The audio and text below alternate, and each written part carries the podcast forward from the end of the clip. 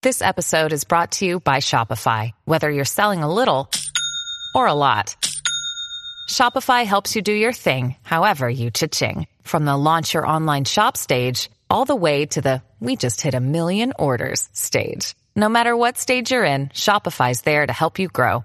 Sign up for a $1 per month trial period at shopify.com slash special offer, all lowercase.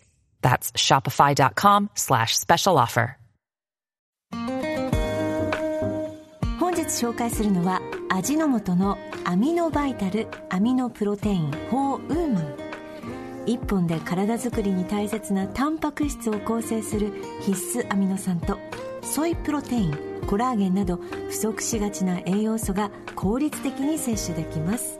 さらにスティックタイプなので持ち運びに便利。しかも1本およそ15キロカロリーだからカロリーが気にならないのも嬉しいです。オーバーザさんから始まるプロテイン生活にアミノバイタルアミノプロテイン4ウーマンをぜひお試しください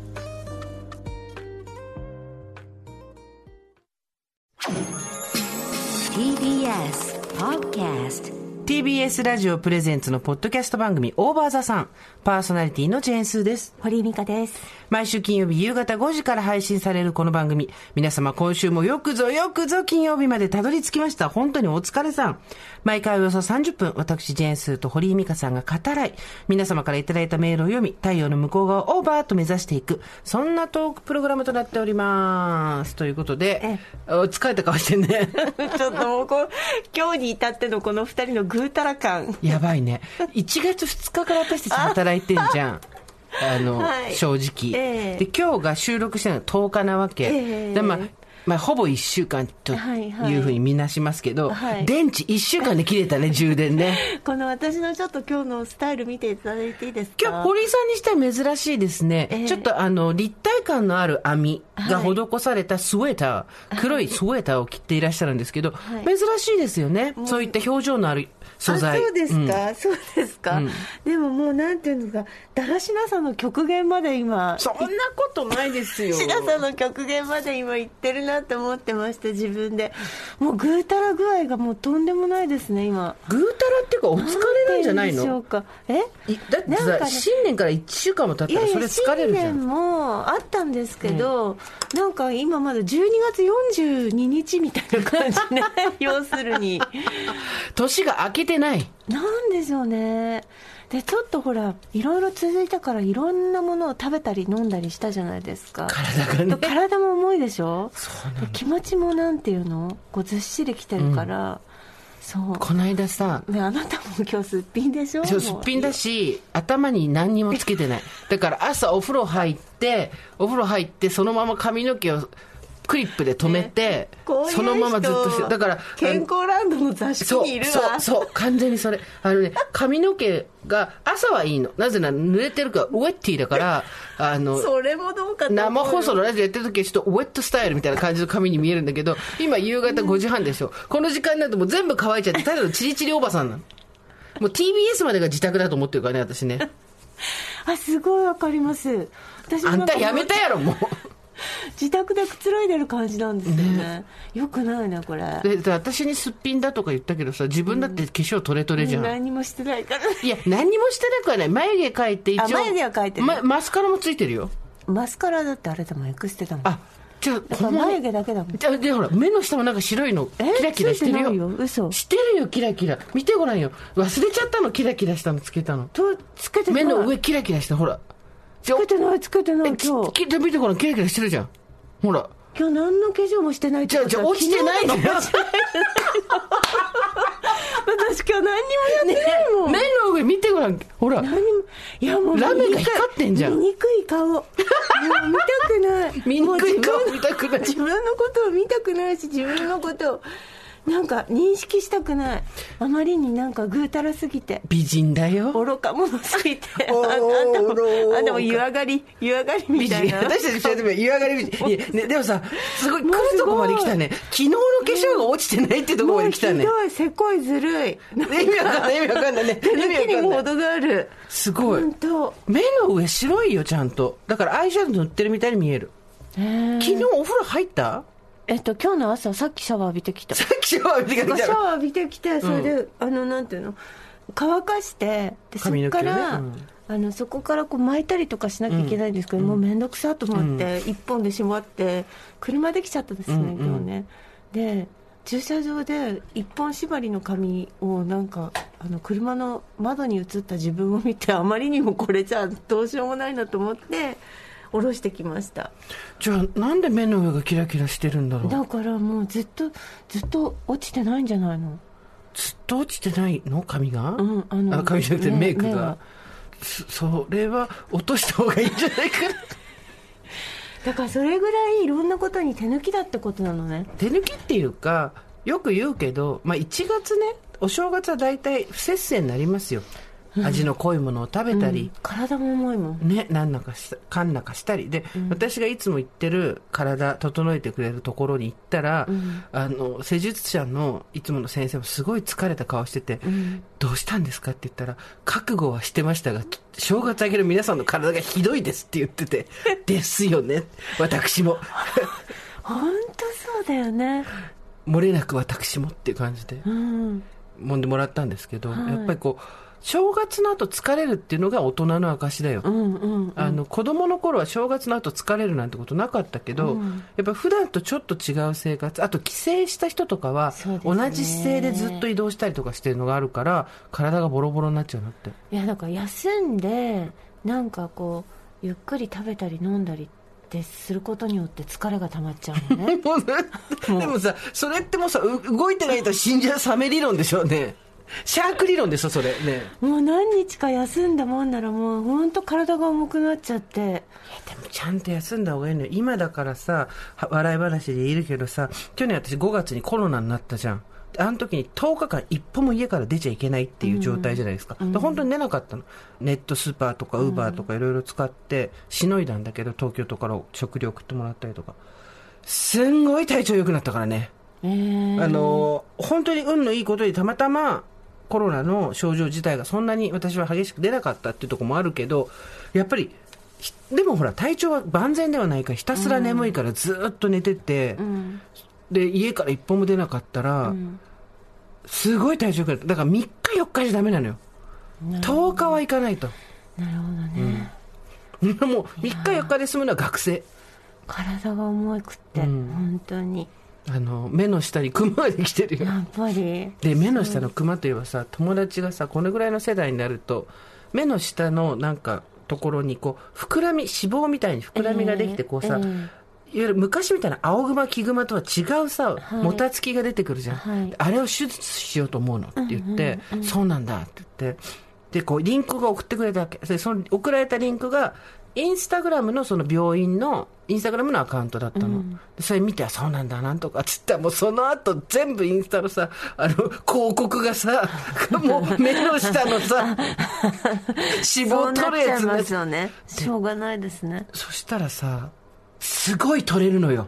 めっちゃ取れるのよ。脂肪の塊だからね。脂肪とかなんかそのちょっと垂れてる皮膚とかそういうのを修正してるんだけど、びっくりする。でなんか気がつかなかったけど目の下のたるみって年齢を感じさせるんだっていうのを知らなくていろんなとこがさ細かくさクレープみたいに重なってさミルクレープみたいな状態じゃん老けって、うんうん。老けはミルクレープじゃん、で例えば髪の毛がん。白髪とかパサつき、で目元目尻のシワとか、ん。輪郭のたるみとか、一個一個はねちっちゃいのよ、うん。でそれがただミルクレープみたいにかかこう重なると、めっちゃ老けてるってなるんだけど目の下ねすごかった。もう60代とか70代とかもっと年上の人たちだったけど出てた画像の人たちはすんごい若々しくなってて、もういい絶対これやるぞっていう気になってね、えー。ちょっとすーちゃん先陣切ってやってくださいよ。私今ないんだよおかげさまであそうね。今そうね。そう。今 他の脂肪は取った方がいいんだけどさ。いやどこもな顔に関してはどこも直すとこれだよ。ほい。あそこの顎。顎のところね。鶏みたいなさ。でもボトックスやってそこ細くなったんでしょ？細くなったっていうか噛み締め本当なくなったから人による、これマジで人によるけどボトックスもう一回やる、うん前回打ってね今4ヶ月ぐらい経ってそろそろ気がつくとさ歯食いしばってんのよ今。あ無意識にやってると思って。この間までやってなかったから。私今もう今なんていうの今世紀最低の状態だから 今誰にも会いたくないんだよね。21世紀最低の状態。誰にも会いたくないから今9階まで上がってくるのもエレベーターに乗って誰かに会ったらどうしようと思って、うん。なんか階段で来ようかなと思ったぐらい。確かに、サラリーマンだった時、ここにいた時の堀井さんだったらもっと武装してたよね。うん。だけどでもそれって逆に言うと、本人としては気が抜けてるみたいな感じなのかもしれないけど、武装しなくてもよくなったってことなんだとも思うよ。そうですね、うん。そうですけど今本当にもうなんか知らない人に会うのはいいんですけど、うん。誰知ってる人に会いたくないのねね、もうちょっとはっきりこうやってね、もうちょっとちゃんと喋ってもらってもいい。てこうやって会社に来なくなるんだろうなって思ってそうなんですよ今の状態の堀井さんは、当時のよりもなんか鎧みたいなのはなくなっていい感じしますけどねあありが。とうございますなんかもうさずっとさ今あの YouTube 見てるんですけど私。ね、お願いだからもうちょっとはっきり、あ YouTube YouTube 喋るかみたいなこれ外すかどっちかでしたよね。YouTube 見てるんですけど 今。でそんな怒んないで。なんでだ一応、私たちの声の大きさの差が、いろんな人の耳をやばくしてるっていうの知ってるでしょ？YouTube 見てるんですけど、だから前も言ったじゃない？その一人ぼっちのぼっちの生活を楽しんでる人たちの YouTube をずっと見てるってね、うんうんうん。うん大学生とか OL とかうん。社会人とか、ですごい楽しいんですよそれ、で最近ね私ねそこから派生して河川の映像を見てるのね。河川の映像。それは川という意味かな？川。うん、一級河川の河川かな？うん。川が流れるライブカメラの映像をずっと見てるのうんうんねだからすごいなんていうの？人に会いたくな 会いたくないはっきりというか手で人に会いたくない。ないっていうかなんか人のだから YouTube のいわゆるあのダダンみたいなのもいらないし、うんうん。コメントもテロップも何にもいらないわけ、あの完全に今自分の仕事否定したって分かってる。ナレーションもいらないってことでしょ。いやもうナレーションとか持ってのほか本当いらないのねなんかずっとその何かをやってる何かをひたすらやってる絵をずっと見てたいの、うんうん。で最近また見てるのがうどんそば大阪とかうどんそばうどん兵庫とか言うと、うん。そのさ大衆食堂みたいなところでさずっととんかつとずっとさカツ丼とか作ってる映像があるの。あ、そうなんだ。うん、もうだか。らコメントも何にも何にもやないし、別に音とかなんかこう YouTube っぽいこと何にもしてないんだけど、ずっと肉をこうやって叩いてこうやって衣つけてずっと揚げてこうずっと作ってる映像があって、うんうん。それをひたすら見てるのね。なんでそばで検索してそれが出てくるの？いやそばもそうなんだけどそばもこうやってずっと切って永遠に作ってる、茹でてるわけ、うん。それが1時間1時間50分ぐらいの V であるんだけどそれをずっと見てるのね。あのさ、需要があるってことはやっぱり同じように余計なものがいらないみたいな。映像の山崎みたいなのが好きな人いるんだろうね。あいると思うだってライブ配信されてるんですけど必ずすごいいい数字の人が見てるの4人とかが見てるわけ で日本中であ4人だけ見てるんだと思ってそこにまた燃えるのねなんか 映像はだから、あの、インスタのリールとかがこう流れてくるじゃない？で、あの、虫眼鏡マークのところ行くと、いろんなリールがこうおすすめで出てきて、あれ面白いんだけどさ、AI ちゃんじゃん。相手は。だから賢いわけ、で。ちょっとでも私が長く見たようなのと同じものが出てくるの。そうそうそうなのだから私もライ河川のライブカメラばっかり見てるから、だんだんそういう全部がそうなってきたね変更報道になってくるよね。そうあれね。うんへえで出てきてるのね。そう、だから、あの、ロットワイヤーってほら、犬が好きだから、犬、ん。架空の犬って話したけどさ、その犬でしょ？で、ケンコロソでしょ、で、あと、鼻からウニって出すやつでしょ、でも、ここ何日かよく出てきてるのは、ほんと感心するんだけど、大家族を持つ両親のうちのどっちかが、その人数分の、だって子供が12人とかいるうちがあるわけ、の、お弁当を作るの早回しっていうのがあって、最高なの。で、それがアメリカ人なんだけど、私が見てるのは。だから、パンなんですよ、基本的に。まず最初に、本当すごい、工場みたいな。もう、すまあ、キッチンがそもそも広いわけだ。で、キッチンのところにあるボードも広いわけだ。で、そこに、ダーってまず、タッパーが並べられるわけ、で、そこに、何枚、薄い何枚切りみたいなパンがドーンと出てきて、もうお母さん機械みたいにバターバン塗ってバンバンバンバンバンバンバンって置いてくわけ、一個ずつに。で、そこになんか炒めた肉とか、野菜とかを、ジャジャジャジャって乗せてって、で、チーズをバンバンバンバンバンバンとか投げ入れて、もう本当に編集がうまいんだと思うんだけど、ものすごいスピードで、ババババババババで気持ちいいように全部で蓋をしてって、はい、できましたってやるわけよ。これ毎日やってんだったらすごいなと思いながら。え見てるの圧巻ですね。すごい圧巻、でそういうのずっと見てると今度キキッチン系のものが出てくるようになるわけ。あー。あ面白い。ででどんどんそうやってやってってあと一個面白かったのはインドのお化けばっかり出てくる時があって。白い。なんか知らないけどどっかでい学習の仕方。そうなんかで止まったのが多分そういうのだったんだろうね。でそこから行ったんだけどいや面白いなと思ったのはいろんな国の衝撃恐怖映像みたいなのがあるわけ、うん。そう短い映像で、でそれぞれの国にやっぱ文化の背景が出るわけですよ、うん。だからインドはなぜか暗がりの奥に見たこともない動物がいるっていうのがまず一つ、ん。だからその未確認動日本だとなかなかないじゃん。街で未確認動物がしかも人を襲うようなタイプの獣がいてわーって見てそれをみんなが逃げるとかないじゃない、でインド結構あるわけそういうのが、でもさいろいろこれさ何があってさ深く考えなくてもいいよっていう人もいるかもしれないけど、うん人間の業が出るね。あそうですね。面白いですよね。ね。だから例えばさその人の家族だから好きにすりゃいいんだけど、うん。子供をびっくりさせたりするのもん。可愛い範囲と、ちょっとこれはもそうやりすぎではっていう範囲があったりとかするんだけど、ん。でもやりすぎではの方が多分数は見られるんだよね、うん。で多分大人相手だったらあれやんないんだよ。うん。だけど子供だとあら可愛いで泣いてる姿もやったりとか、明らかにねなんか手が入ってるやつがそうありますそうそう、からねとか見るとうわ業が深いなと思いながら、っうん。て言って気が付くと2時間ぐらい経ってるんで わかる。私あの今 YouTube のやつ検索すると、うん。今河川のライブカメラを見て、うん。それからうどんそばのそはいはいはい。の作り方を見てるから、なんか最近上がってきたのはやっぱりそのお弁当じゃないんだけどお皿が200枚ぐらい上がってて、うん。そこにこう一個ずつお新香を乗せていく作業を。同じじゃん12人の子供が。置いてある。それも上がってくるでしょ、うん。だからなんか多分河川とうどんそばのこうずっと茹でてる、カツ丼作ってる映像を見てたからなんか漁師が魚さばいてる映像が上がってきたの。おずっと漁師が魚さばいてるやつ。一番好きなやつじゃん。面白くないですか、だから今河川のライブカメラ、うん。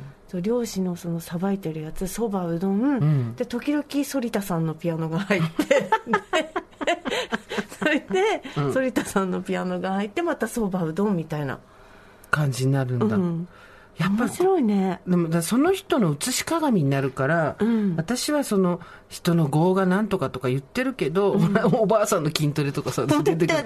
人のその人のあの写し鏡だよね。ほらこのロットワイヤーっていう犬ばっかり出てくるでしょ？あ面白い、面白いね。そうなのよ。犬ばっかりなのよ。い。や本当ねやっぱり昨今流行ってる YouTube にようやく。おせえようやくこの YouTube はもうあれなんじゃないかって言い始めてる人もいる。この この昨今。この2023 1ヶ月でマイナス5キロこの運動をやれば。本当だ。ようやく YouTube って面白いっていう。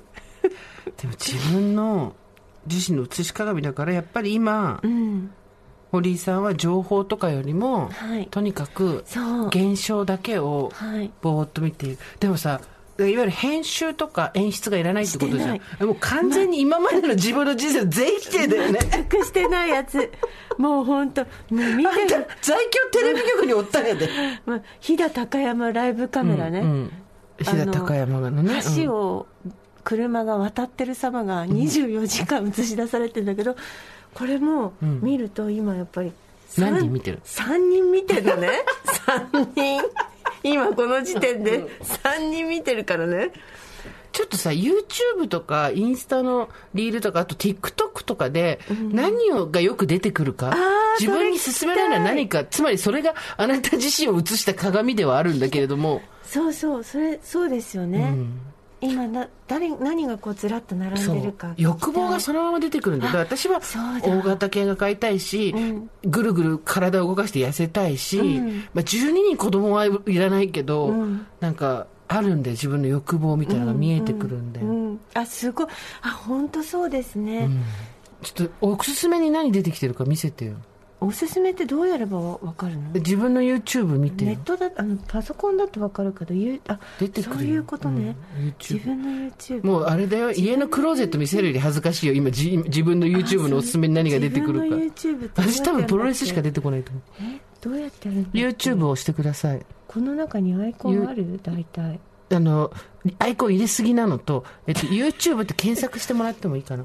アカウント持ってる？自分の YouTube の。あ持ってないあ、じゃあ、あれ、じゃあさ、そ、そ、そう YouTube。うん、そこで検索じゃなくて、アカウントの中、まあいいや。それでもいいよ。うん。本当に、親と話してるみたいな気持ちになるときはたまにあるぞ。で、何が出てくる？反田さんね。うんお結婚おめでとうございます。その下は？その下は、うん。チャーね。チャーチャーが出てきたね。その下チャー出てくるよねその下はチャー出てくるよねラーメン会社でラーメン作ってみた、はい、で、上に上げて、それ。何？三浦淳。もう完全、すごいよね。もう、占い師より的確だよね。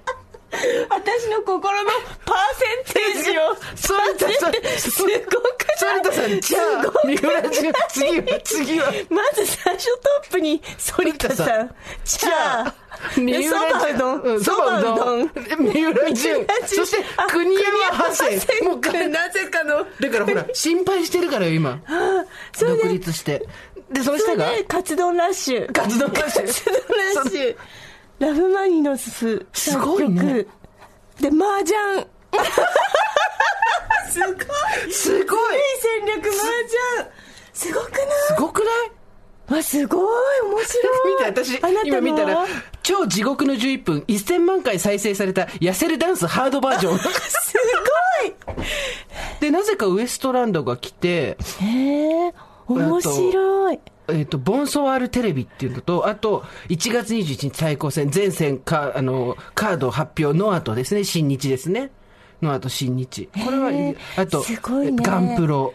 そして次が、え ー剣王プロレス、プロレス。プロレスあと、お酒飲んでも太らない。太らないとプロレスしかないっていう。すごいすごいね脳内のパーセンテージ占めてんだねすごい。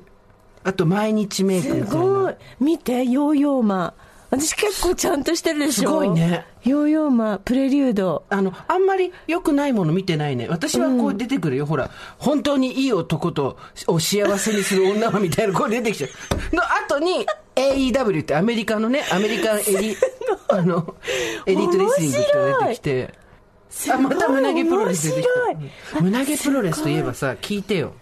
何胸毛プロレスって？あの、ガンプロに、この間、お友達連れてったのよ。うん。で、八さんっていう PPP っていう団体にいる、す胸毛がすごいんですよ。体毛がすごいたくさんあるプロレスラーの方がいて、で、その方が試合に出てらっしゃって、で、私は何回かその方の試合は見たことがあったんだけど、連れてった友達は初めてだったのね。てか、プロレス自体を多分、会場で見るのも初めてだったのかな。胸毛2期って言われてるんですけど、八須健太郎さんっていうのがいるんですけど、はいとにかくすごいんですよ。毛が。はいで、それを売りにして、相手にこう胸を押し付けたりとか、こう胸毛攻撃とかをやったりして、まあ、こう自分の特性っていうのをこう生かしたプロレスを、もともとレスリングやってる方なんで基礎はあるんですけど、っていうのをやってたら、で、連れてった友達をパッて見たら、目がハートになっちゃってて、え、どうしたの？って言ったら、いや、わかんないですけど、って。人が胸毛に？む胸毛に落ちる瞬間っていうのは私は横で見てしまって、沼に落ちる瞬間を見てしまって、で、試合終わったら私いつも帰っちゃうんですよ。だけどその後みんな、売店っていうところに立って自分のポストカードじゃなくて何？さえっと、お A4 ぐらいのサイズの写真にサインをしてちょっとファンの人と喋るみたいな交流するイベントがあるんですね。私はそれいつも行かないで帰っちゃうんですけど、気がついたらその子がその会場にいて、私トイレ行って帰ってきて、どうしたの？って言ったら、八さん出てくるかな？だどうだろうな？とかって言ってるわけ。いや、さっき、今いないから、もしかして出ないのかもね？とかって言って、言って、そしたら、なんかそれでもうろうろしてたわけ。そしたら、出てきたんだよね。その八さんがサインをするので。で、出てきたら、はぁー！みたいになってて、なんていうの、あの、中学とかの時に、先輩、バスケ部の先輩が、帰り下校の時待ってたら、来たみたいな、ああいう、はぁー！とか言って、ちょっと行きなよ！みたいになって、もう全員40代で、ちょっと行ってきなよ！みたいになって、行って、サインしてもらってたけど、なんかこう、面白い、人がこう、バーンと、うん沼にはまる瞬間を見たのと、ねあと、オーバーズさんのリスナーの人が、二人目ですよ、私現地で会ったの。来てくれたんですよ。来てくれたって、うちの、うちのガンプロでも何でもないんですけど、来てくれて、息子さんと一緒に。で話しかけられて、スーさん来ましたって言ったんだけど、すっごい楽しかったと。その人めちゃめちゃ興奮して、推しのいる生活ってこういうことなんですねって言って、ふわーって興奮して、息子も超ハマって、サインしてもらってて、ああ、よかったなと思いながら。びっくりしちゃった。本当になんか、もちろん恋とかとは違うわけよ、全然。恋とかとは全然違う。わかりますはいうわっていう魅力にはま、自分でも思いがけないような魅力にはまってしまった時の人の顔っていうのを、はいいい顔してるね、いい顔あれね。いい顔する。それが胸毛きっかけということですよね胸毛日記だったんですけどね。そうそう。びっくりしたわ。なんかこうそうこれで判断されてるのね自分のことが客観的にだから、あの、判断されてるっていうか、深層心理。だもう、YouTube のおすすめ動画、心の鏡。怖いよ、ここに出てくるよ、怖いよ。怖いねインスタのおすすめリールも心の鏡。怖いイねンスタのおすすめリールは本当に心の鏡私が今。本当に。ほら、食べ物をこうやって作ってるとか。本当だあと、美容のこと。あと、ビヨンセ、どっちにもビヨンセは出てくるっていうね。面白いいろいろ出てくるよだからなんかそうあのまあオーバーザさんはちょっと難しいかもしれないけどどっかにこうどうずっとカメラついててう、ん。ずっと撮っといて別に私たちが何するわけでもなくうん。なんかそれ流してもいいですねそれパンダじゃないから、4人しか見ないと思うよ。本当に。っていうか、あれですよ3人か4ね。人でいいんですよ見こる人今年の無鉄砲な願望としては、うん普通のオーバーザさんを動画で配信するっていうのも一回やってみたいですよね。そうですね今ここの状態をこのままみたいな。うんプラス、入ってくるところから撮ってねあなたそうがなんかそうそう。うだうだ喋ってうんところからね、うん動画で配信するっていうのもやってみたいなと思うんですけど。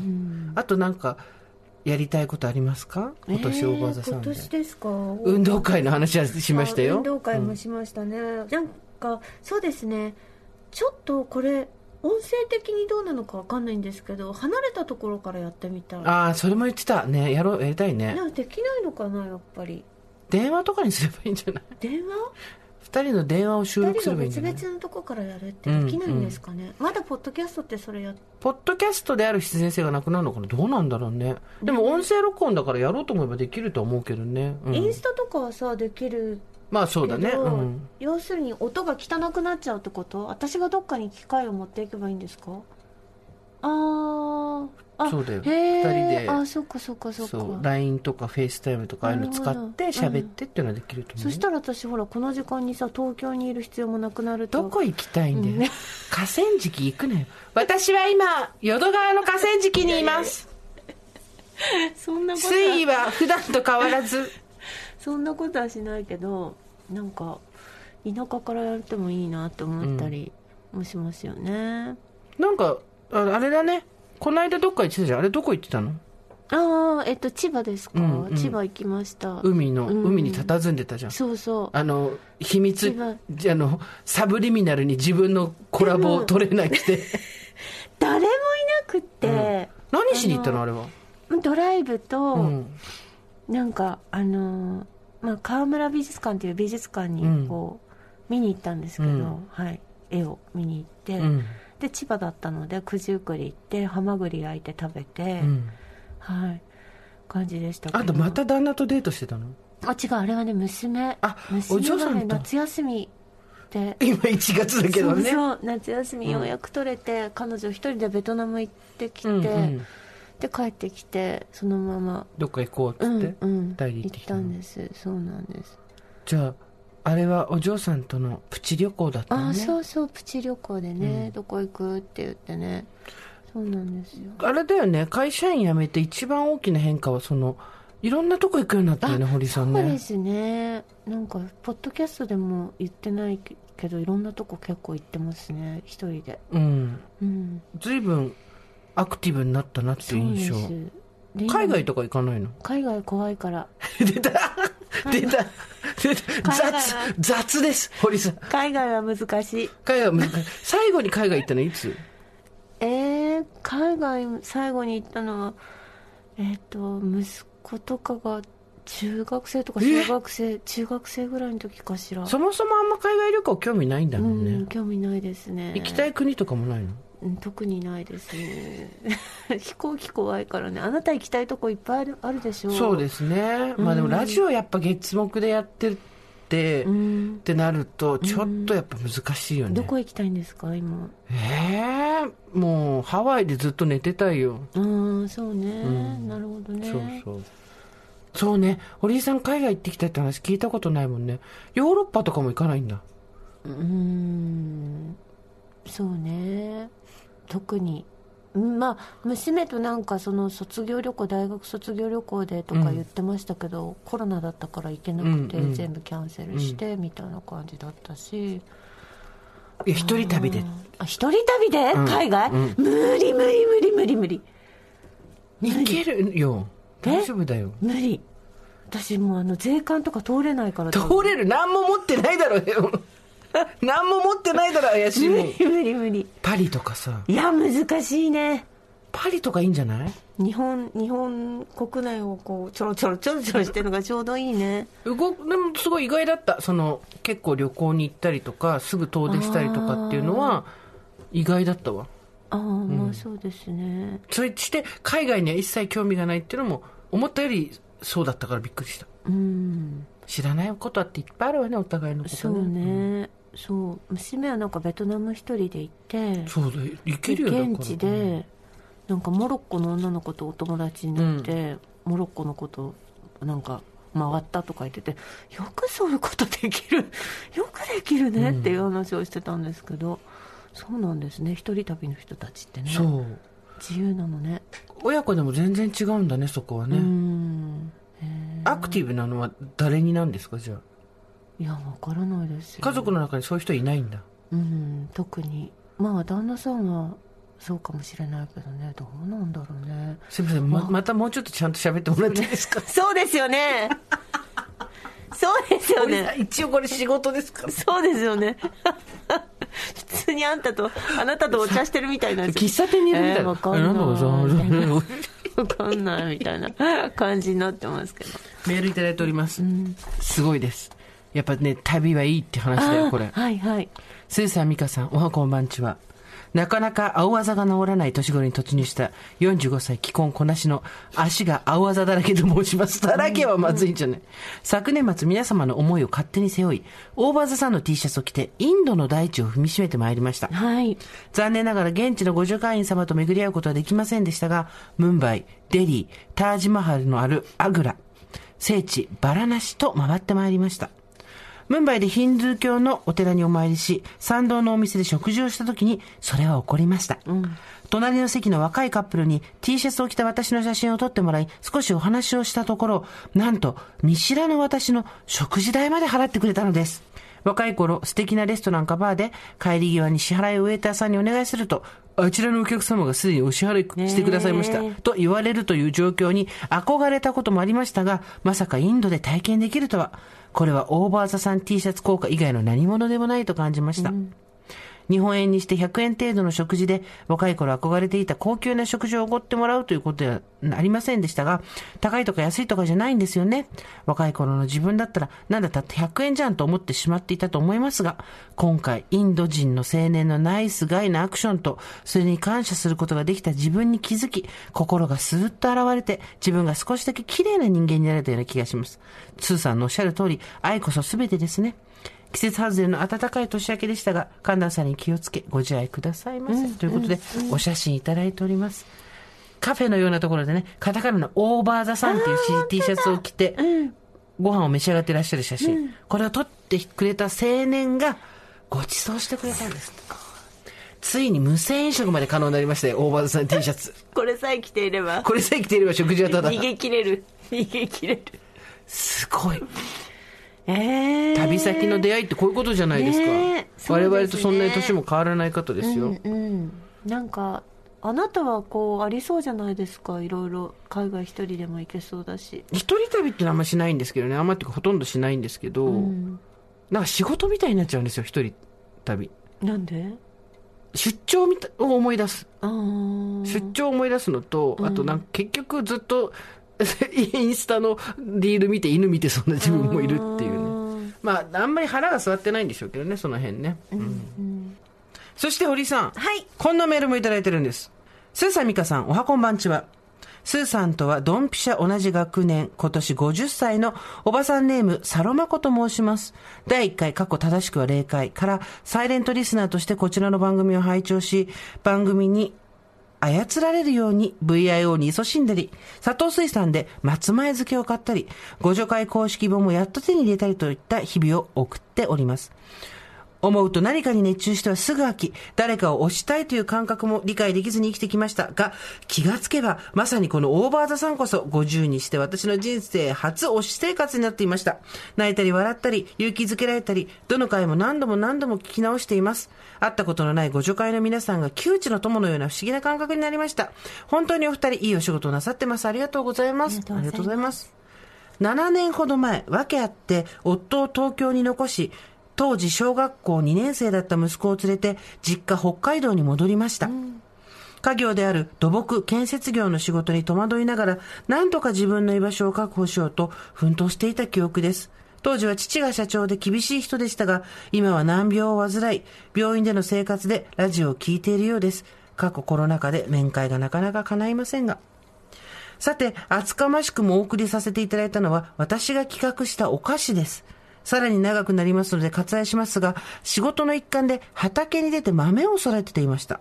その後、子供の進学で札幌に移住し、会社の業務はリモートになり、畑仕事は作付けと収穫機といった要所要所だけになりました。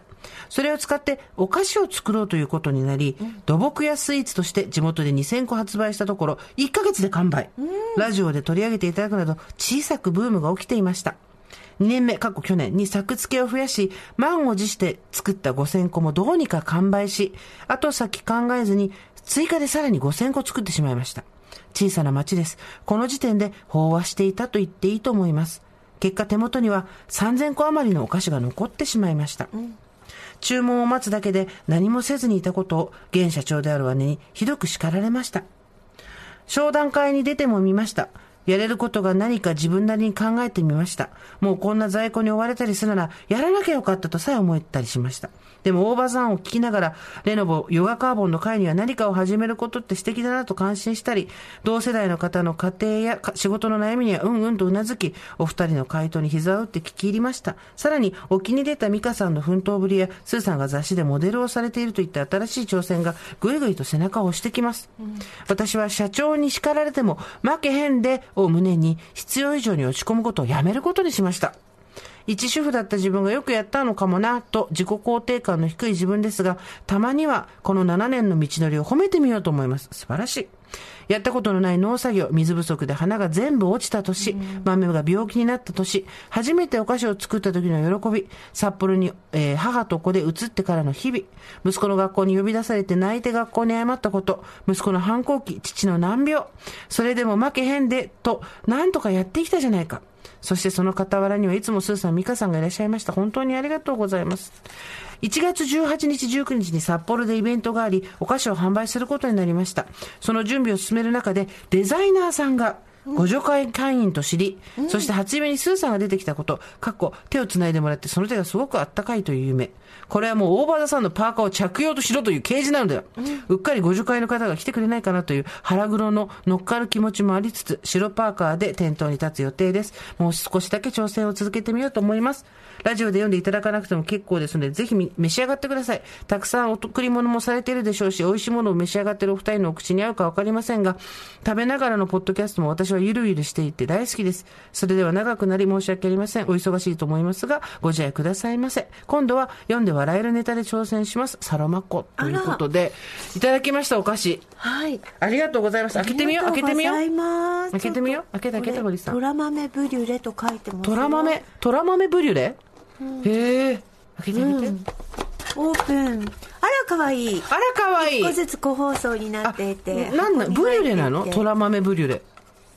ね。えね。あ。なんかさ、でも。ブリュ、レの下にお豆が入ってるんだわ、あらま。美味しそうじゃない？本当に。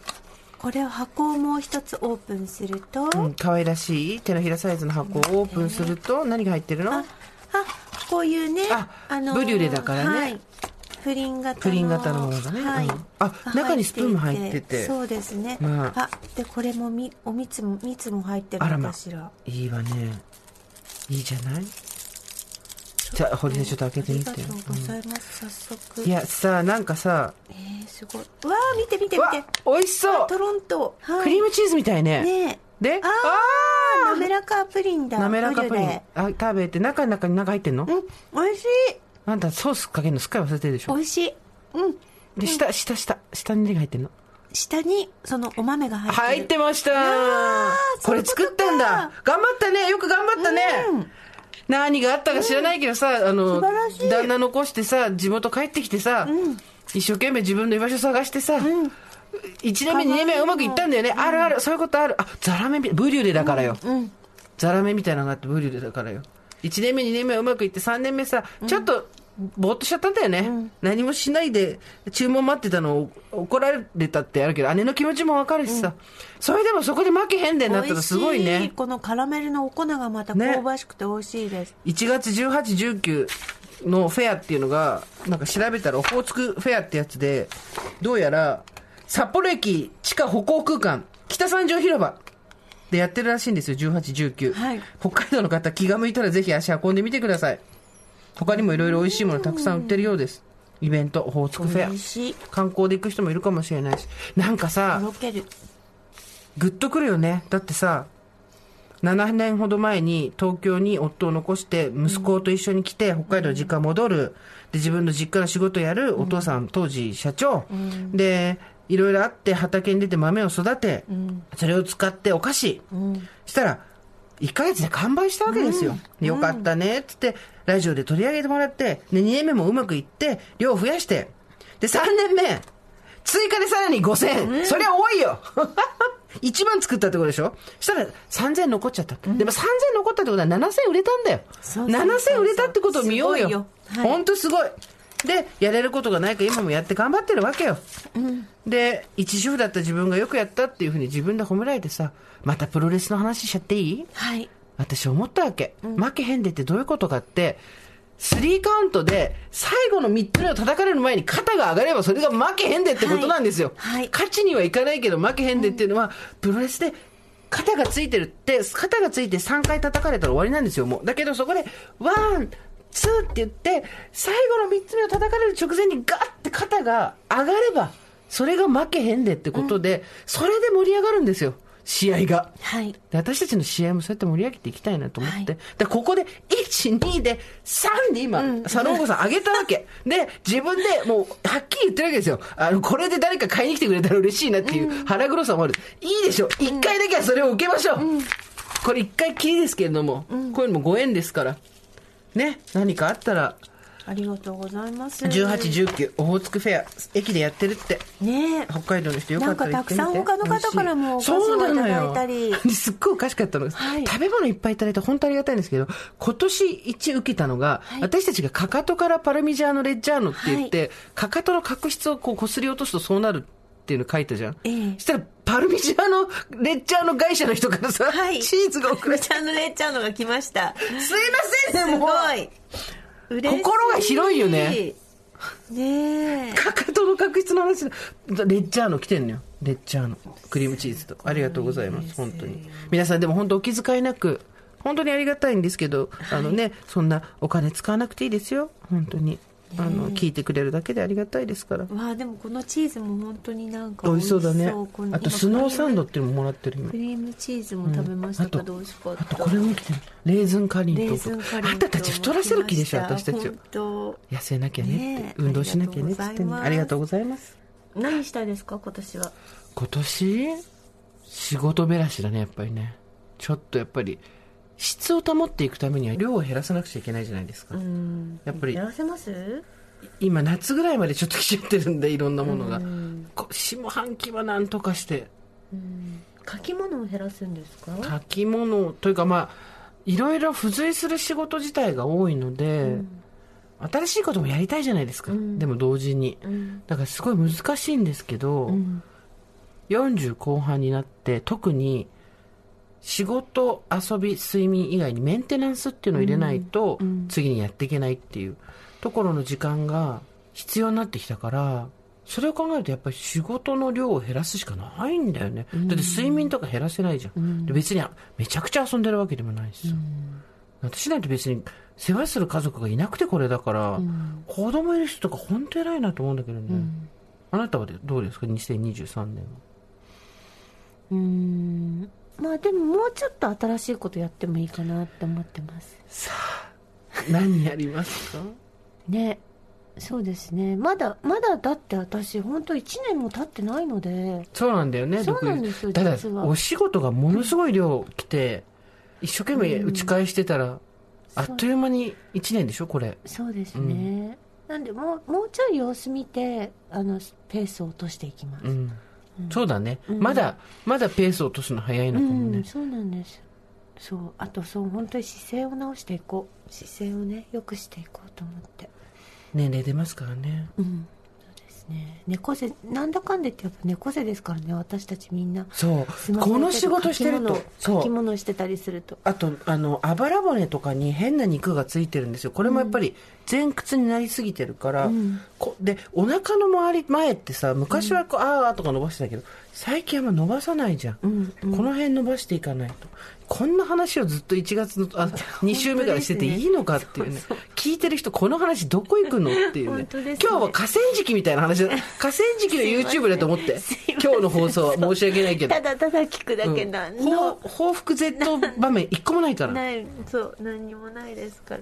そう。ね。ね。うん。河川敷 YouTube ですよねこれね。ね。リアルカメラ？ライブカメラ、聞いてて何の得にも得にもならないっていうそうそうそう。ものです。だけどまああの雑音程度にはね雑音程度にはなるっていう、なんか私たちあのほら年末に1個そうですそうです。話をしようかなと思って見送ったんでんですすけど。そうなんだよね。そのそうなんだよね。うん。この間堀井さんとねうん。LINE で話しててね、うん。ふとなんでその話になったんだっけ？何の話でしたっけね忘れた。どっかの話からその話が出たんですけど、うん。東電オイルの話になったんですよ、うん。でお互いの持ってる当時の知識をですね、こうポソポソと伝え合いながら、うん。なんで私たちはあの事件にうん。もちろん痛ましい陰惨な事件ではあったけれどもあの事件にあんなに心がとらわれてるんだろうねっていううん。話をしていて、でちょっと本とかも読み直してみようかな、当時ねで私も堀井さんもなんか私がこう取材とかで、うん。その当時あの容疑をかけられてたゴビンダさんっていうねそうだそうだ。あのーそっからだ。そう人が犯人じゃないかって言われていて、でそのニュース原稿を当時ですよ。当時私はこう簡単にそのマスコミが報じるものとかいろいろなものを見て思ってしまっていたのでそれをニュースを読む時って公平でありちゃんと公正であり客観的に読むっていうのがアナウンサーなんですけど割とこう力がついてくるとなんとなく悪そうにとかなんとなくこう情けをかけてもらえるように読みしごくことはできてうん。でそれをしてしまったっていうことがあってでそれを今でも本当に後悔していてでえ彼がそうじゃないっていうこうことが下された時になんかもうひどくひどく反省したみたいなことを何かに書いたんですよね。そうインタビューとかで答えてたんだよね、うんうん。なんか書いたの待ってたね、うんそう。で、そうういえば、その東電のこう OL の方が亡くなって、っていう事件があったよねっていう話になったんですね。うんそうそうそう。私も野じ馬根性がなかったと言わないけれども当時そのそばに住んでたこともあって、うん。殺害された現場まで見に行ったりとかしてて、うんあと事件のルポルタージュなんてほとんど読んだことないのに、うん。あの時はやっぱり何冊か読んだりしてたんですよね、でやっぱり心を私の心を捉えて話さなかったっていう人は他にもたくさんいて、うん。別にその真相を私たちが暴けるわけもなく犯人まだ捕まってないんだよね、うんそうなんです。でゴビンダさんもじもう帰ってるのかな、うん。でもう20年ぐらいは経ってる話ですけどなんかまだつっかえてんですよねどっかに、うん。あれ何年だったかね？正確に言うと。え97年いついつの時点であれ見てたの？にでも97年ってことは。97年そうだ。ニュース読んでたからそういうことだよね。そうだね。東電オイル殺人事件っていうのは、97年に、うん。えー東京電力の社員だった女性が渋谷区の丸山町にあるアパートで殺害されていた未解決事件、うん。でネパール人の被疑者が犯人として逮捕有罪判決を受けて刑務所まで入ってるんだよね、うん。だけど後に冤罪っうん。ていうことなんだけど、うん。いろんな問題点はあったんだけどノンフィクションも結構本も出たしそうですね。そう。あとそれを題材にした小説だったりとか桐野夏夫さんの「グロテスク」もね私当時読んでたんだよね、はいを読んだりとか、うん。まだ97年なんで、うん。私は24歳。うん。社会人になって2年目ぐらいか、うん。だからあの時の気持ちを正確に今把握して述べることはできないんだけど、うん。ちょっと改めてその機会を持ちたいよね。そうですね。とは何だったのかっていう話じゃないんですよ、だってとは何だったのかっていうことを解明できることは誰もできないから、うん。だけどあの時どう思ったかとかっていうのリスナーの人のメールも読みたいねそうですうん、ね東電オイル事件を覚えてる人たちうん。は東電オイル殺人事件を覚えてる人たちあの時どういうふうに感じたかとか自分の心の動きがどうだったかとかうん。っていうのを、ちょっと私たちまたその彼女よりうはん。年上になっちゃったわけなんですけど。当時39歳だからねまだね。うん。でもなんとなくその当時の環境うんとかを鑑みると、うん。うんまあなんか年とか考えてることとかうん。きっとどこか一緒かもしれないし、うん。あの方とね、そうなんだよね、うん、だからそういう人が、うん、彼女は私だって思うところが少しばかりあるんだよね。みんなにあると思うんですよね。それは何なんだろうね、うん。だって被害者の人にその自分自身を見るっていうことってなかなかないと思うんだよね、うんうん。それもじゃあ何が共通してるかっていうと彼女は高学歴だし、うん。上場企業に就職してっていうのもあるけど、そういうところとも違うんだよね、うん。そうなんですよ。なぜ彼女が殺されるに至ってしまったのかっていうことそういう夜の街に立つ必要があったのかっていうことを誰ももうね解明できる人はいないし本人がいない中で、うんむやみに墓掘りみたいなことはしたくないんですけど、うん。でもちょっと今改めてもう一回話したいかなっていう話をねそうですね。してたんだよね。なんか誰誰でもって言ったら変だけどでもああいうことになってしまう可能性はなきにしもあらずというか、ね。そういう考えに一瞬たりとも及ばなかったかといえばそうでもない。そのなんていうの？えっ、と自分をこうどんどんこうそこにそこに落としていってしまうとか、うんうん誰かになんだろう。すごく今その話ってしづらくなったと思うの当時より。そううん。当時の方がまだ少しそういうことを話せる余地はあったと思うんだけどまあ、もうもちろん100%殺人は悪いし、彼女は被害者だったっていうこと自体はもう揺るぎのない事実であるっていうことは大前提として、ただ、我々の心がどうもざわざわしてしまう理由は何なのかってことは当時もたくさん語られてはいたけれども、もう少し違う角度からなのか、うん、当時と同じ角度なのか、話をしたいんだよね、本当は。だけど今ちょっと難しいムードではあるよね。うん、人に値段をつけてもらうっていうことに対して、なんでそんなことをっていう思う自分と、小さな小さな声で心の中で分かるって言ってる自分がいるんだよ。うん。うん。あなたはそこの、そう、それをずっと2人でも喋ってたんですけど、うん、あなたはそこの値段をつけてもらうっていうところに引っかかってるわけじゃないですか。私はそこの、なんだろう、夜の街に立つとか、うん、そういう行為をしてしまう自分、うん、なんか値段をつけるまでもいかずにどんどんどんどん自分をなんか自分で貶めていくみたいな気持ちってやっぱり同じでちょっとはあるかもしれない、うんうん、うん、のでなんかそうですよね。みんな多分かするんだよね。うん、うん、あの間に中間業者が入らない、街に立つ女性っていうのは、セックスワーカーの中で一番自立している存在だっていう人もいるし、それも一理あると思うんだけれども、ただ、彼女は戦略的にそうなったわけではないんだよね、多分ね。あの流れを見ていると。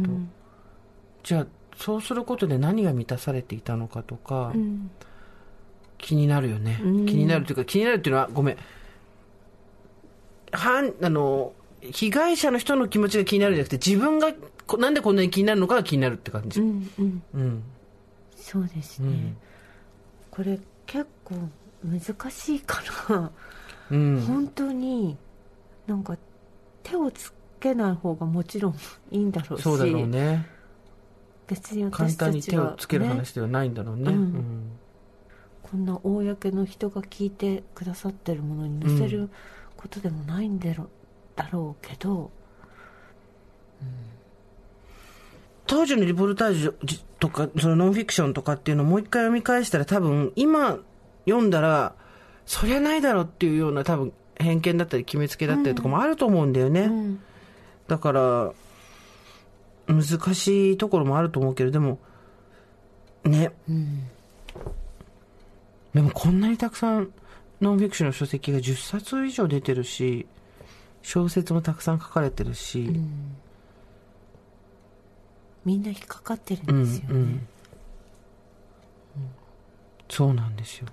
何に引っかかったのかって引っかかってない人もいるかもしれないけど何に引っかかったのかっていうのが、うん、なんか彼女は寂しかったんだよみたいなそういうなんか平たい話でもないと思うんだよね、うん、寂しかったんだよとか何とかだったんだよとかそういう